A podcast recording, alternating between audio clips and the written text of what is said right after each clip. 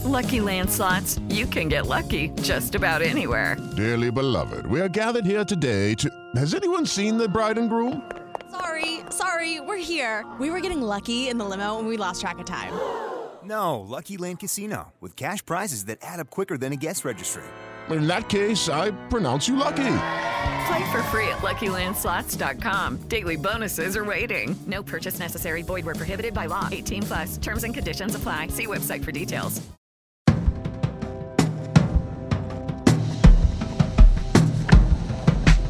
Welcome to Screen Talk, and IndieWire's weekly podcast. I'm Eric Kohn, the executive editor and chief critic, joined as always by Anne Thompson, our editor at large, and I'm coming to you from Austin, Texas, where I just settled into the IndieWire pad just outside the downtown area for South by Southwest. We'll get into that throughout this episode, but first, and I want to talk about a major aspect of the film news cycle that you really played a key role in introducing over the past week which has to do with the fallout of the award season, backlash against Netflix and its theatrical release policy, and how that pertains to Steven Spielberg, who in April, as you reported, and many other people picked up, will be coming to this meeting of the Academy Board of Governors and pushing for a bigger policy as it pertains to theatrical qualifications that would disqualify Netflix films as they stand everybody's mad at Steven Spielberg. What do you make of the backlash? He hasn't said anything.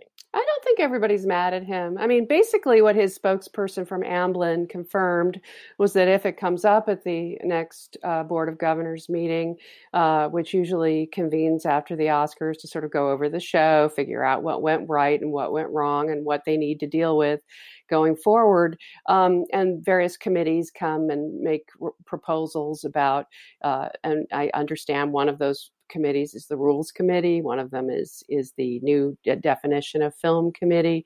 I mean it'll be interesting to see what the agenda for that meeting turns out to be and what they get to but what he said was that if it did come up he would um, he would you know make an argument uh, amblin confirmed that he would he would like the subject to be uh, brought up for debate and Right. there are people who agree with him and there are people who disagree with him he may not have realized what a polarizing um, figure he is because people see him as representing uh, the old 35 millimeter shooting, Yeah, you know, Hollywood. all of that. And while he himself, you know, as we've discussed, he thinks he's an, an, an avant garde, you know, uh, forward thinking guy, but I he mean, doesn't he seem to feel that way about Netflix. He he is a for he is a an artist, and his favorite film is Russian Ark, a movie that I don't think you could watch on a small screen and fully appreciate. And and I and what I is important to point out is that the you got a statement from Amblin Spielberg himself. Let's say if he picked up the phone and explained himself,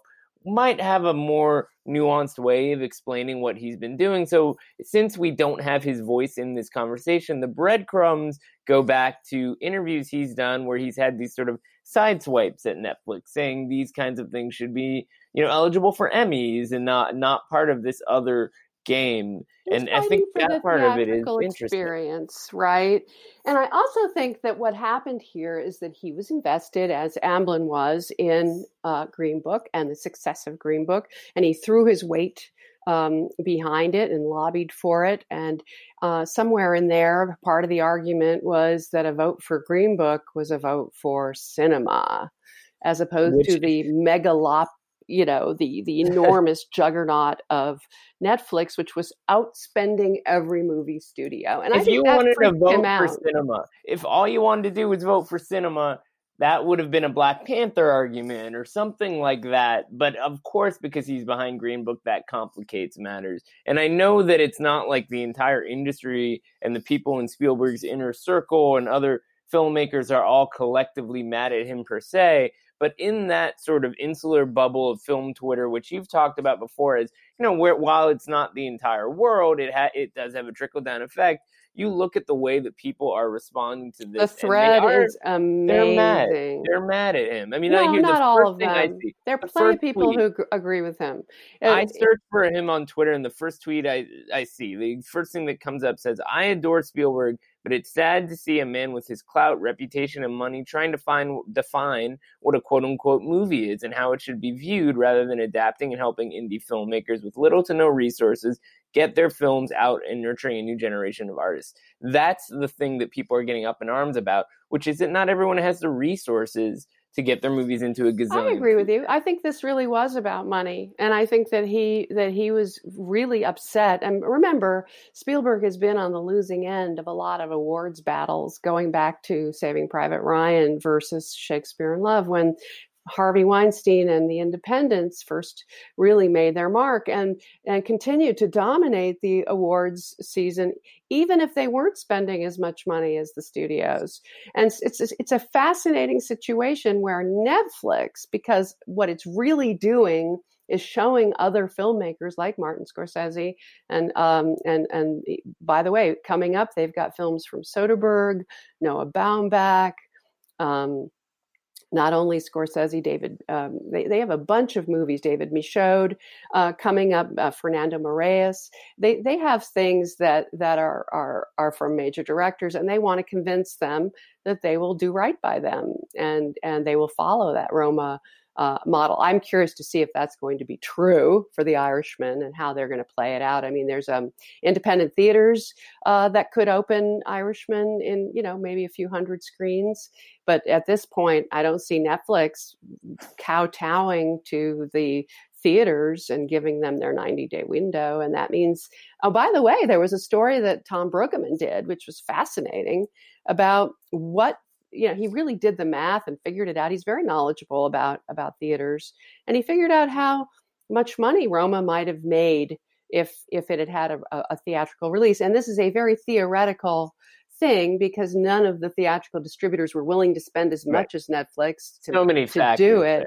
and if they had done it even at the level of success that he predicted they could have had which would be about at best about 20 million they wouldn't have made any money, you know. So, so that's fascinating. It's a, it was a tough sell. I mean, that was a part of the narrative of the season anyway. The fact that it won three major Oscars was a pretty significant coup when you get down to it and it would have been tough to make it work through any kind of traditional means. But what but the there Academy is, the... is is this kind of crucible now uh, for all the changes in the industry, and and Spielberg becomes a convenient way to sort of look at the different. He represents the old cinema studio guard, the big budget movies. Well, yeah, basically anything or anyone with some sort of iconic stature in the film industry is going to take on a certain representational power as the industry evolves. You take the film festivals, like the Cannes Film Festival, and its thing with Netflix, which predated all of the conversations we're having right now, was also an indication of you know the theatrical model versus the way people actually. They've got worse now. windows in France, three years worse. exclusive. That is that is such it's a insane and it, and it has to be resolved somehow but it's going to take a lot of time and a lot of arguments and a lot of back and forth and a lot of bad vibes on both sides because it's just so hard to reconcile the realities of the market with the kind of you know more philosophical reasons why theatrical matters. And so this is something that is is just going to keep progressing along. It's not like we have this little, you know, spike in the news cycle and then it just kind of we reach some new standard. It's a great way. A lot of fighting. I'm I'm not sure how Steven Spielberg feels about it because he was used in a way, but it's a great way to open up the debate and show what the different options are and where we are. And yeah, I mean, I would say it's a great opportunity for transparency. You know, Netflix is pretty opaque about these things. Spielberg hasn't said anything, and so there's a lot of people sort of reading the tea leaves and looking at signs, including us. And I think that if there was more of an open conversation about these things on both sides, like get Sarandos and Spielberg to host a forum, at least we'd understand the terms under which this is being discussed. Because right now, it's really hard to understand exactly the nature of all this back and forth because it's almost passive aggressive and happening through all these media filters that are often off base. Well, so Spielberg is a governor and he is going to be able to make his argument if the subject comes up on the agenda there. But um, uh, Sarandos is not. Um, and uh, he won't be he won't be able to make a, a case. Ava DuVernay, may, you know, tweeted that her point of view and said, "Hey, governors, look at this," you know, and Netflix tweeted their point of view in, in effect saying, "Hey, governors, look at this." You know, it's all been very. It's been amazing to me to watch all the different stories that have proliferated around. So who's subject. on the board? Of, this is an interesting question. Who's on the board of governors who really has that kind of uh, you know, a capacity to stand up to Spielberg? Is it Kimberly Peirce or Roger Ross Williams? You know, it's like who who else has that kind of stat?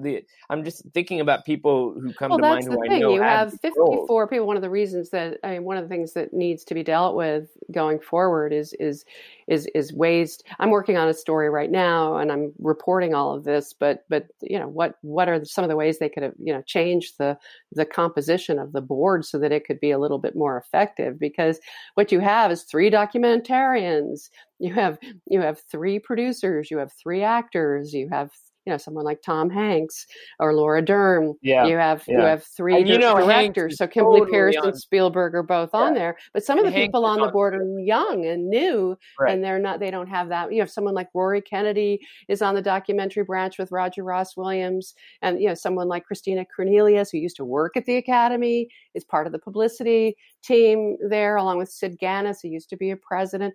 I'm Right. trying to figure that out, Eric, and I think to tell you the truth, I think there's more forces on that board that would represent the indie point of view than uh, Spielberg's. Well, right. And they just ha- need need to have the platform in the context of this meeting that it has all these people to really stand up and make the most emphatic case. So it'll be interesting to see what happens in that regard. And we're still a few weeks out, so this this news cycle will continue to percolate for a little bit. In the meantime, speaking of the future of cinema, Captain Marvel is opening this week, which, if you buy the hype, is a, really important moment from a representational standpoint. It certainly is that in the in the context of the Marvel universe. I think the interesting thing about this movie, which we we should get into, is okay. So great for Brie Larson. She did this role for the for the filmmakers, uh, Boden and Fleck, who did Half Nelson and Sugar, to step up and do this kind of studio movie. I was not convinced watching this film that it, it makes the most of I, any of those talents. I, I was I was kind of underwhelmed to be honest with you, but it's not a disaster. What no, it's not. I think it's. I, I would. I really enjoyed myself, and I think part of the problem with this movie is that it carries this weight um, that it shouldn't have to carry. I mean, Wonder Woman already took care of this. They already did it. You know, this doesn't have to be the best movie with a female superhero that ever lived.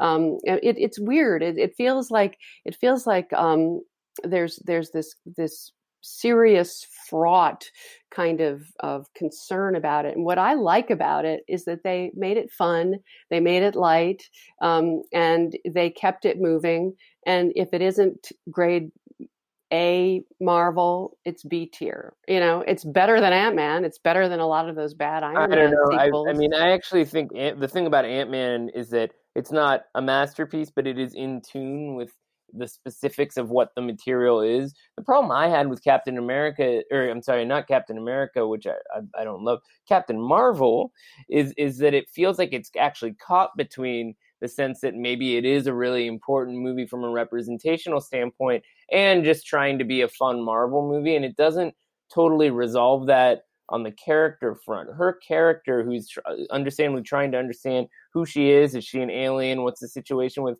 her past when she comes to Earth in the 90s?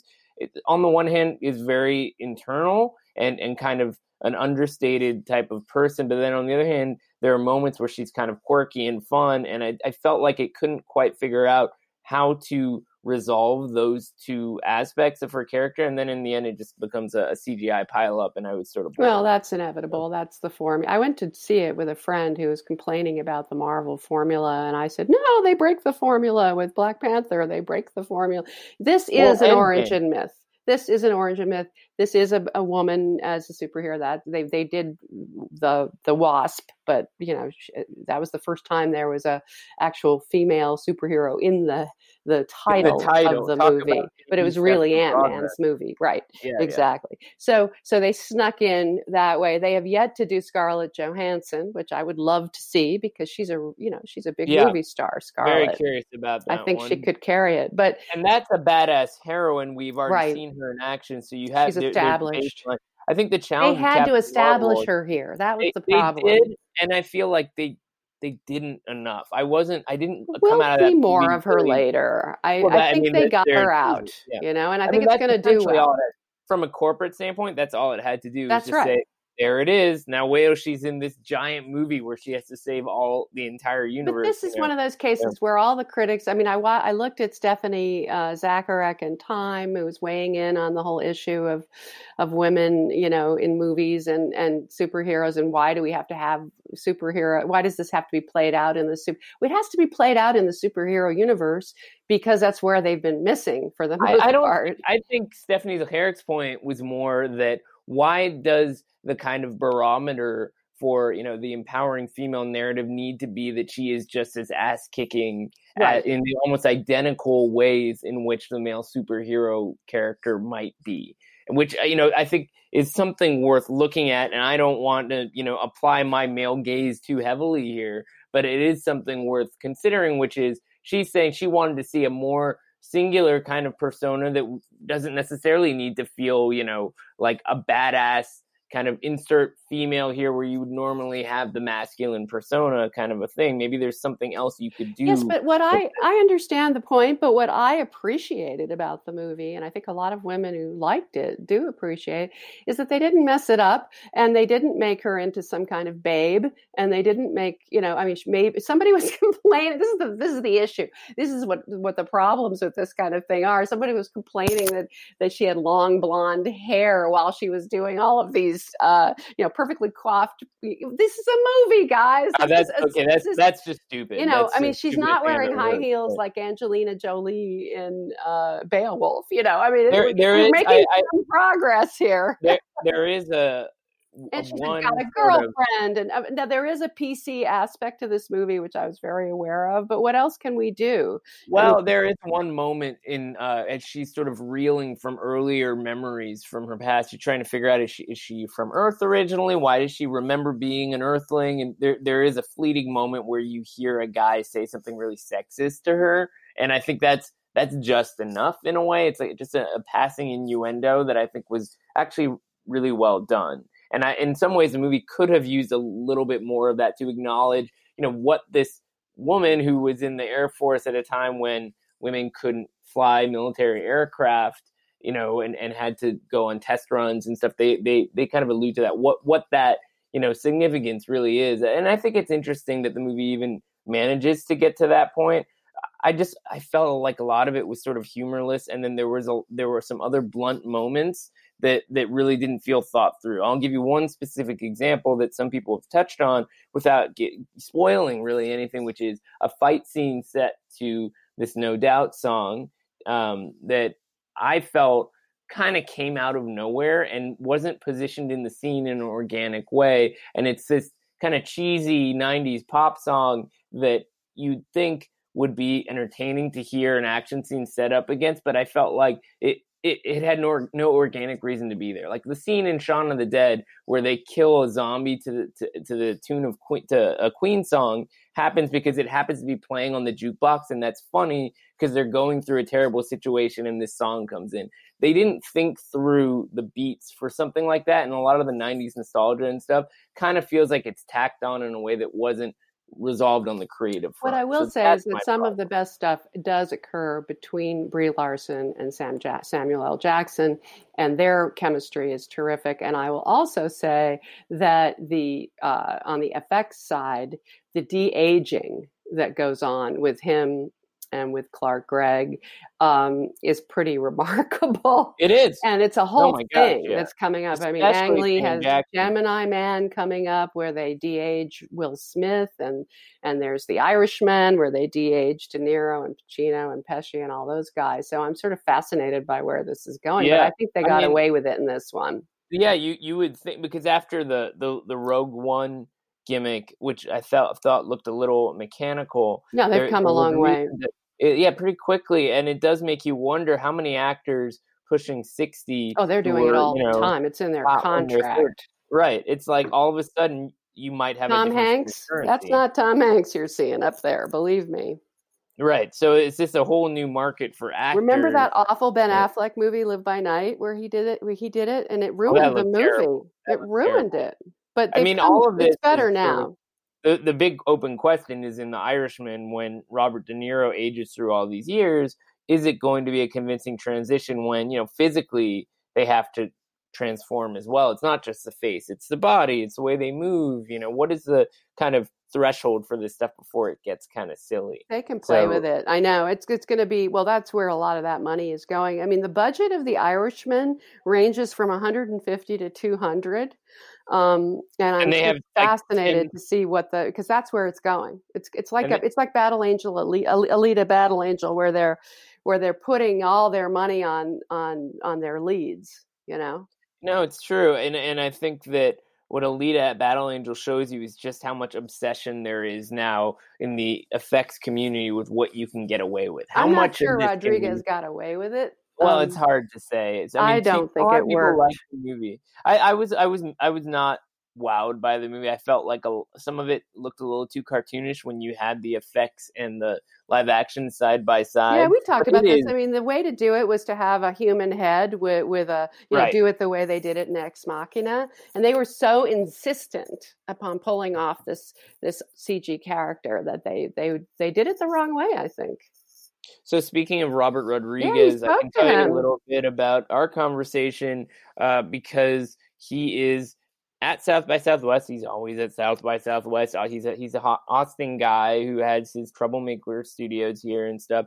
But he's actually doing some really interesting stuff, and not everybody may be a big fan of what of what he makes, but his career trajectory is fascinating because of the myth of El Mariachi, which he made for seven thousand dollars on this uh, you know, uh, the money that he got from being part of a clinical experiment. He wrote a book about it, and then And then he got a lot more money to finish the movie. That's the part Right. nobody remembers. Well, that that is true, and and it went to Sundance and all this kind of stuff. So it ended up costing a lot more than seven thousand dollars. Is the point?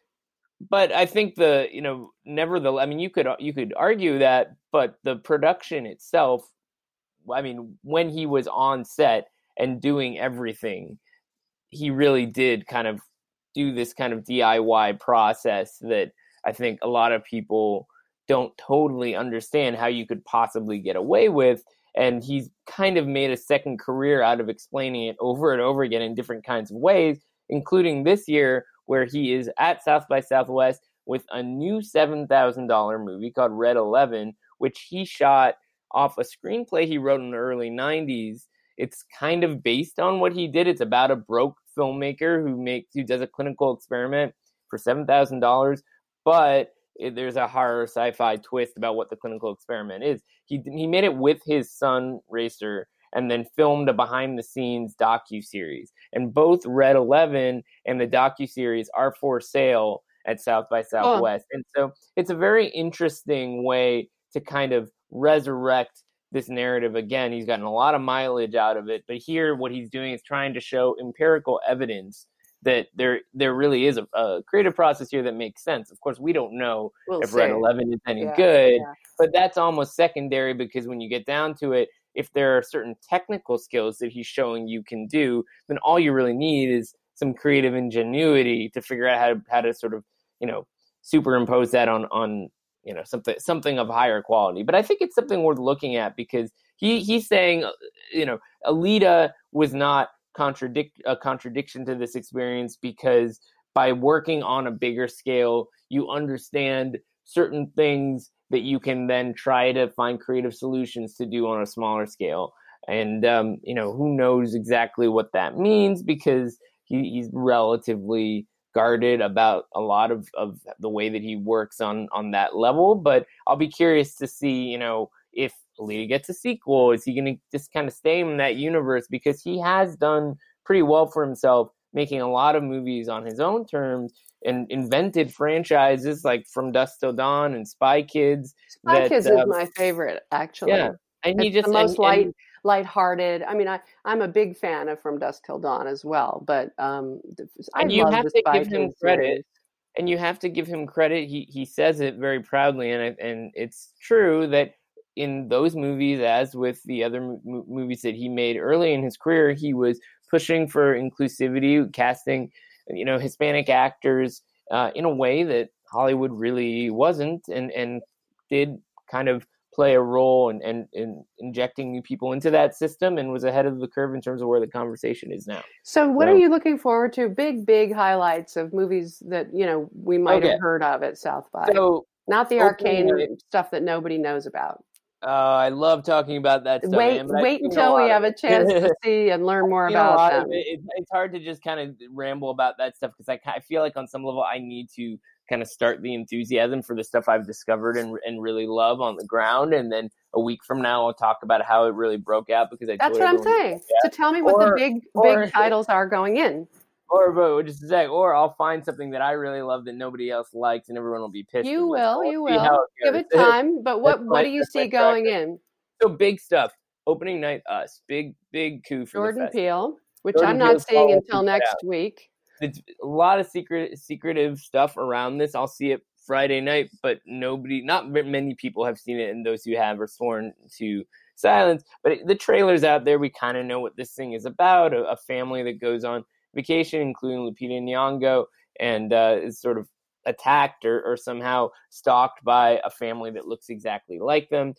Jordan Peele has said that even though it was important for him to have a black family in the film, it's not a film about race. So I think what's going to be interesting to see is as the film screens, and other people are going to see it outside of South by in, in the days ahead, uh, how much of that particular framing for this movie is going to settle, given that a big part of the kind of international phenomenon of Get Out was uh, driven by how it was commenting on race in America. So is there something else about this movie that could propel it to a similar kind of level? Or is it just a really sturdy piece of genre filmmaking from a talented filmmaker who loves horror movies? We don't know that exactly but it's probably going to make a lot of money. I mean genre stuff does and he now has that kind of you know brand that, that people will want to check out so so that'll be very interesting but there's a actually a good amount of interesting studio movies throughout the first couple of days at south by southwest there's um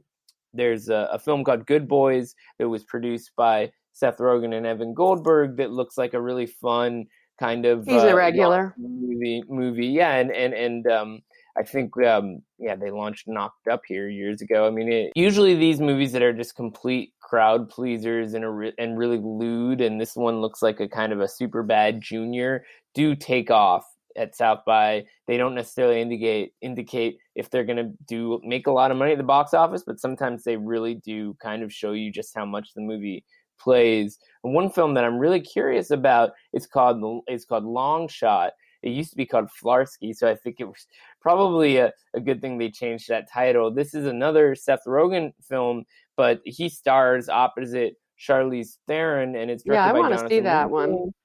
So this is a Rogen as a reporter who has a high school crush who's become this uh, very influential politician, and uh, and he kind of tries to rejuvenate his romance with her. So that that one seems to have been sort of flown under the radar for a little while, but I'm very curious about that one one way or another because it, it's really hard to tell if it's going to to resonate and and just how much it will resonate. And of course, I'm excited to see how people respond to the latest uh, highbrow offering from Harmony Korine, your favorite filmmaker. Uh, He, with the he sent me this thing in my email with this retro, Harmony Korine retrospective of all his films, and I sort of gagged. you I know, it's like my you- idea of hell. You you tweeted that, and now instantly I got texts from all these people who knew that I'm a And then you I respond, anticipating that people would think I was dissing you, which I wasn't. I basically, because you're writing a book about him or you've written a book about him, I, I basically wrote um, he, he's best in small doses, which I think is true.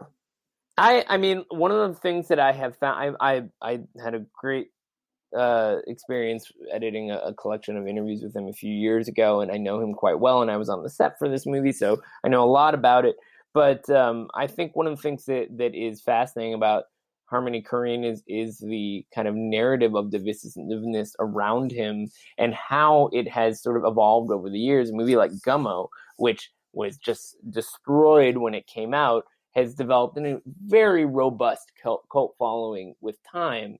And Spring Breakers, as absurd as it was, really resonated for a lot of people. And there were teenagers who saw that movie a couple of years ago and are now in their early 20s or in college or whatever, and, and they had a similar kind of experience that some people had with Gummo. It's it's it's difficult.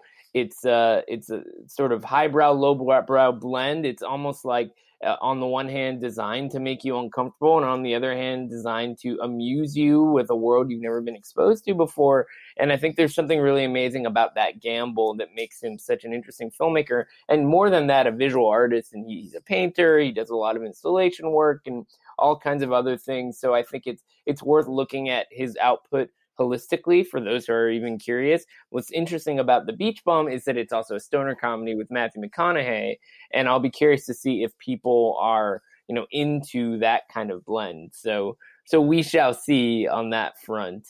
And um, the festival is closing with the remake of Pet Sematary, which is a Paramount film. I'll be gone by the time it screens, so we'll see how that one goes. But it stars Amy Seimetz, who's certainly an like indie her. name in our world. So there is reason to um to anticipate all that. In the meantime, there's also some good movies in theaters. We both really liked Gloria Bell, Yep. which uh, Julianne Moore. worth checking out. Yeah, uh, Julianne in, the, Moore. in a revised by Sebastian Lelio of, of his other film, uh, which which I loved. The original I loved, and I loved You the new one it. As well. If you have not seen the original, I recommend it, and it's not because I would say one is better than the other. They're actually very, very different. Very no, I would say they're very similar. no, if- because there's a difference that's really significant, which is that the original Gloria is a real woman with real curves, who's really middle aged, who's really, you know, got saggy jowls and all the stuff that we can all relate to. And the um, uh, those of us who are older women, and then uh, Julianne Moore is playing her in, in this version, a significantly more attractive, But they are. slimmer, more Okay. glamorous uh, version.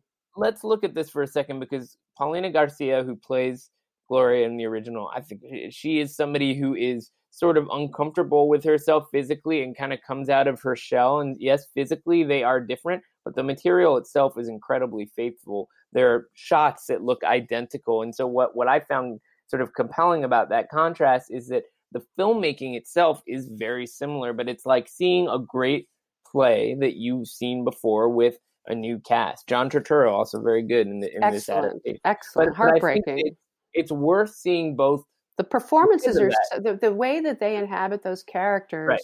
they make them into different characters they make Right. them It- into people who are part of our culture but and yet Exactly. they're universal i i Yeah, love this of the movie songs are different and stuff. That's true. That's true. So I think, but I, but I think that contrast. It's it's one of those fascinating cinematic gambles. When I heard about this, I was like, why? Why do this? And I heard the the script was identical. I was like, why? And then I saw the movie and I was like, oh, I I really like this the same way I like the other one, except now I'm watching Julianne Moore's Gloria, and that's a different kind of experience. It's very rare to see something like that kind of come together in those terms. So people should go see it. highly It's at- recommend and um, probably a better time than Triple Frontier, which is now. okay so triple frontier is an interesting case where you wrote a review which was not entirely positive it wasn't a pan but it wasn't entirely positive but when i read your review and that sometimes happens it made me want to see the movie more and and partly because the actors are are comp- uh, comp- I want to see Ben Affleck and and even though I I'm a sort of um, anything but Charlie Charlie Charlie uh, what's I can't even say his name Hunold um, who I, I really find boring for the most part. Um, I love Oscar Isaac. I love uh, Garrett Hedlund. Uh, you know, I want to see what Yeah, they it's do, okay. and I like and the filmmaker, The bulk of the of the J.C. Chandor. white guys in this movie are kind of indistinguishable to me. Oscar Isaac does not count, and uh, and he's worth seeing in everything. And his physicality is really impressive in this movie. I would say if I were to rank the reasons to see it, they would be Oscar Isaac, J.C. Chandor's direction, and then a little bit of Ben Affleck. But for the most part, he's pretty sleepy. Chandor is a superb filmmaker. This is his most conventional film. It's kind of like got a Treasure of Sierra Madre type of formula to it, but it, it you know that should be a good selling point, and, I, and it never really surprised me. It's a lot of I mean, action. Yeah, I mean, having said that, He's it's showing that he can do that, which is part of what he has to do Well, to make it on a bigger level with bigger budgets. And and After the failure of his uh, sailing movie with uh, Yeah. Robert Redford. Right, all, All is lost. Lost. he's had a lot of tough moments. I would not say that this is a slam dunk in that respect, but what's impressive? But it's on about it- Netflix where it's going Well- to be huge. I haven't even Well- seen it, and I can tell you that. This is a classic know, case but of a week long marketing launch before it hits Netflix. This yeah, is it is new model for them. theaters. But uh, it, it may be huge on Netflix, but I don't know if, if somebody watches this and they're like, he needs to be directing big movies all the time. What what's what's compelling about the movie is the way the scenery keeps changing. It goes from the jungle to the mountains, all these different vistas. But I wouldn't say that it's you know it's got this really brisk pace, you know, and it's got a lot of issues. It's sort of humorless in a weird way. It's got script issues and stuff, but it's not a failure. And so I'm glad that the movie holds together that much. And if that's the movie that has to be huge on Netflix, so be it. Um, I thought it was a little better than Captain Marvel, so there's that. But it's all relative in, in, in, in this world. So, in any case, next week, I guess we will. I'll have some other updates on what you would call more esoteric South by Southwest or arcane South by Southwest movies. Sometimes there are discoveries like Lena Dunham and others made at South by Southwest, and I look forward to finding out what they are. Stay tuned. Talk to you soon, Anne. Bye bye, Eric.